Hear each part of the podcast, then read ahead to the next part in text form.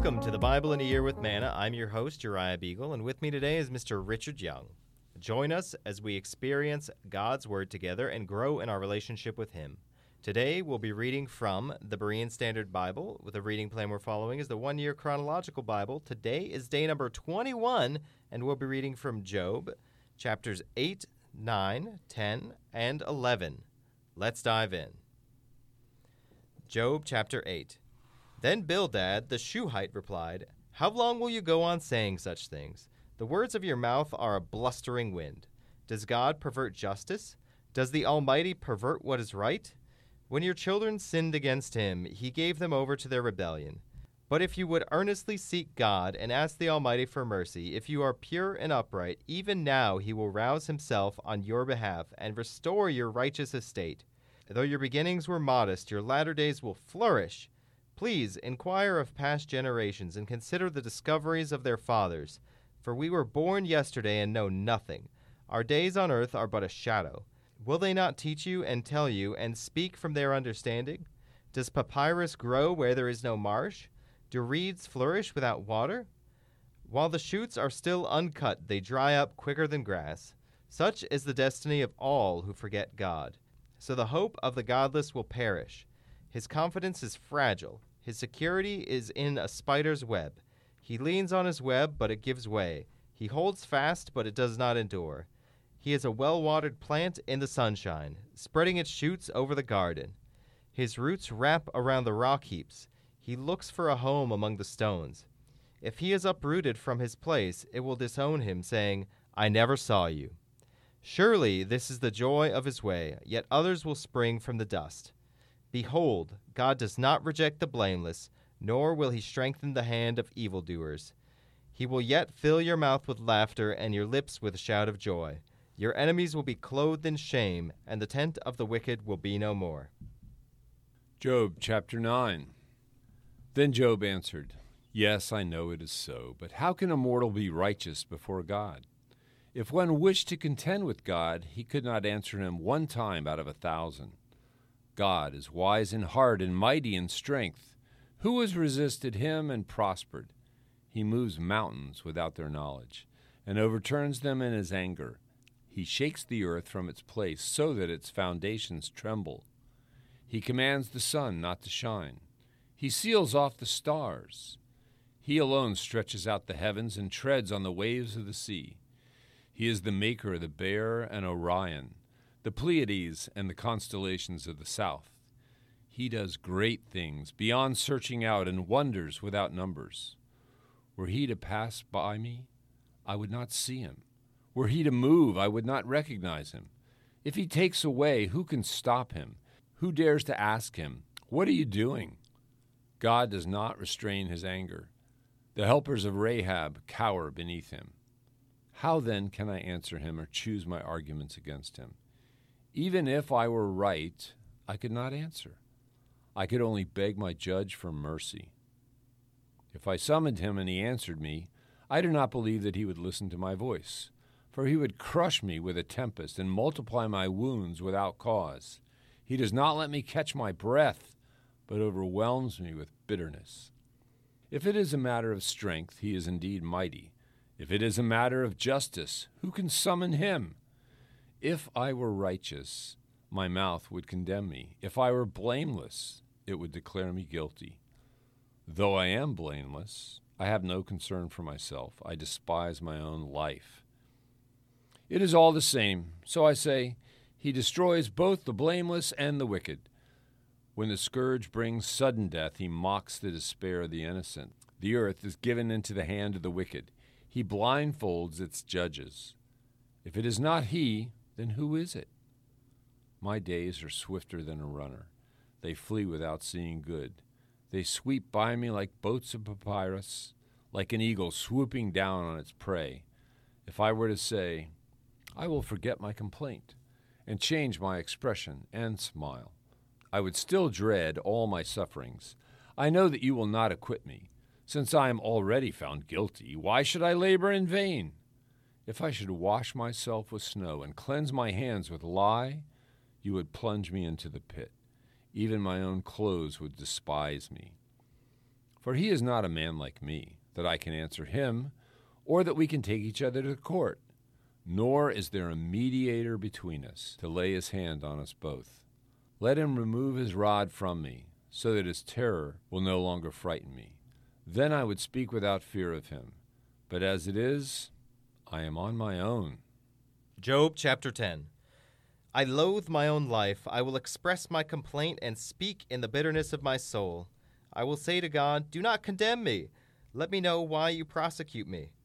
Does it please you to oppress me, to reject the work of your hands and favor the schemes of the wicked? Do you have eyes of flesh? Do you see as man sees?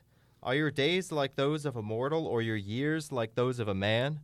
That you should seek my iniquity and search out my sin, though you know that I am not guilty, and there is no deliverance from your hand. Your hand shaped me and altogether formed me. Would you now turn and destroy me? Please remember that you molded me like clay. Would you now return me to dust?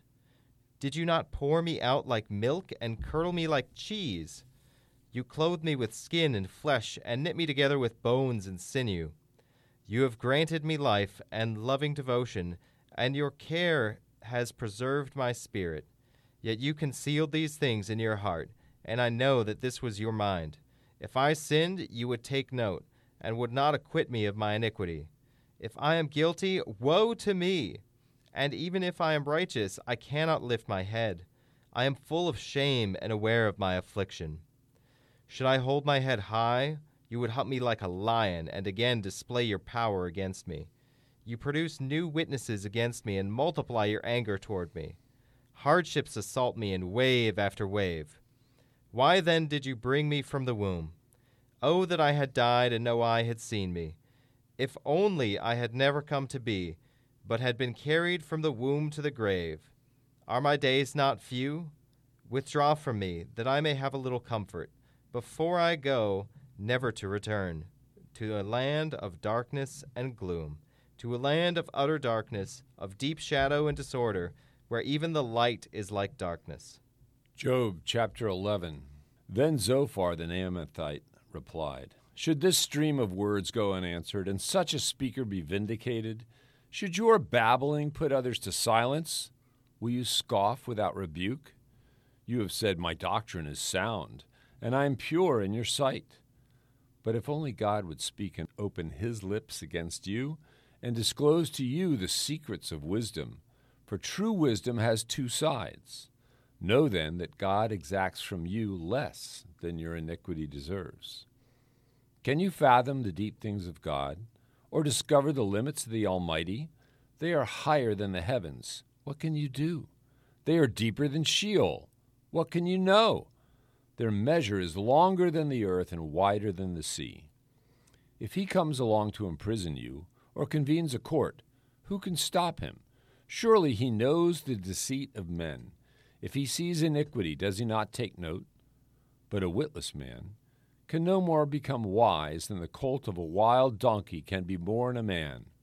As for you, if you direct your heart and lift up your hands to him, if you put away the iniquity in your hand, and allow no injustice to dwell in your tents, then indeed you will lift up your face without shame.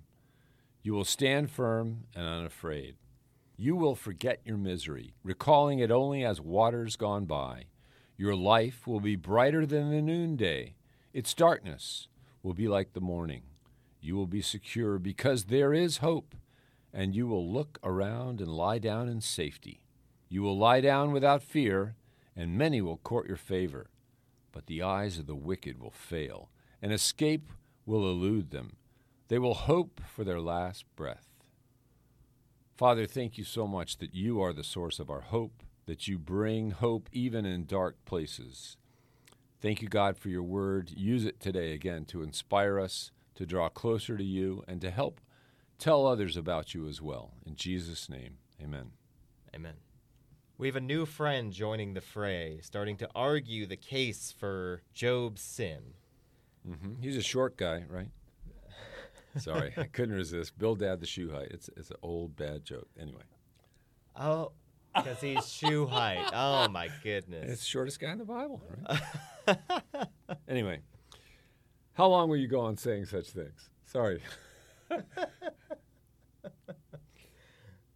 well, an- anyway, so this guy again is saying, "What'd you do wrong? You did something wrong.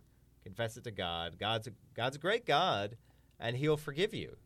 You just have to figure out what you did wrong, and He can restore you." Exactly. And he attacks his children. Look, your children are all dead now because they were sinners. Hmm. Uh, we don't get that anywhere in the narrative. That's Uh, the the most polite thing to say to someone who's grieving too. Yeah. Sure, yeah, it's, not- sure, it's not- comforting words. Not a great guy.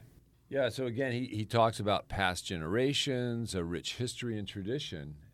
These characters really did have the whole oral history passed down to them from Hmm. Adam through Noah and his sons.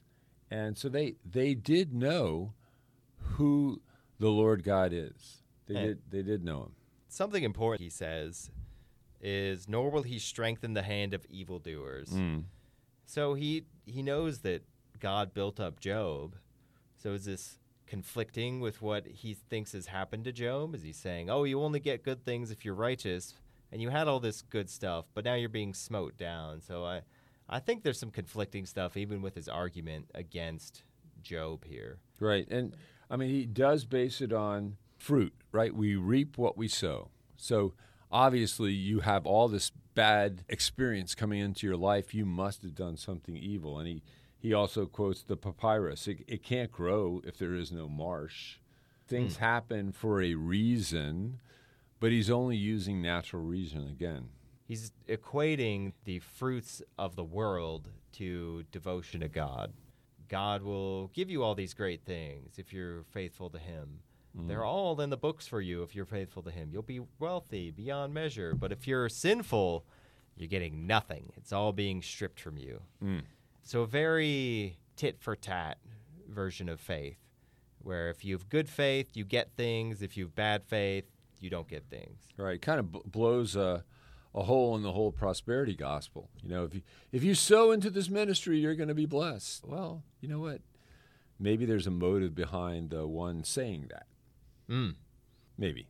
So then we go on in chapter nine. Who has resisted God and prospered? God made the stars. So a lot of the things that he says about God are right on.